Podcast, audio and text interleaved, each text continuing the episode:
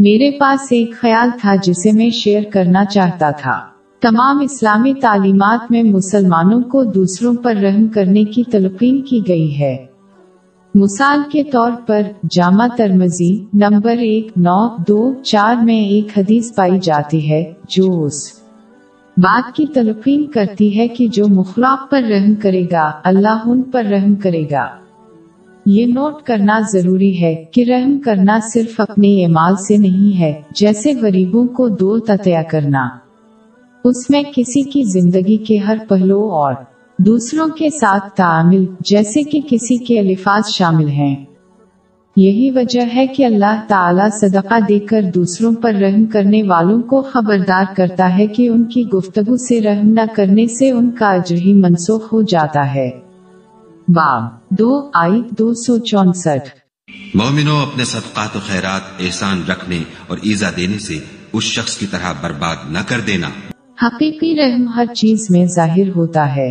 کسی کے چہرے کے تاثرات کسی کی نظر اور اس کی گفتگو کا لہجہ۔ یہ حضور اکرم صلی اللہ علیہ وسلم کی مکمل رحمت تھی اور اس لیے مسلمانوں کو اس پر عمل کرنا چاہیے۔ اس کے علاوہ رحم کرنا اس قدر ضروری ہے کہ اللہ تعالیٰ نے قرآن پاک میں واضح کر دیا ہے کہ اگرچہ حضور نبی اکرم صلی اللہ علیہ وآلہ وسلم ان گنت خوبصورت اور اعلیٰ صفات کے حامل تھے، لیکن جس نے لوگوں کے دلوں کو اپنی طرف متوجہ کیا، وہ اور اسلام رحمت تھا۔ باغ تین آئیت ایک سو انسٹھ۔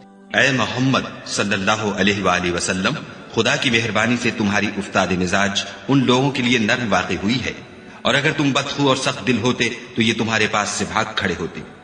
یہ واضح طور پر متنوع کرتا ہے کہ بغیر رحم کے لوگ حضور نبی اکرم صلی اللہ علیہ وآلہ وسلم سے بھاگ جاتے۔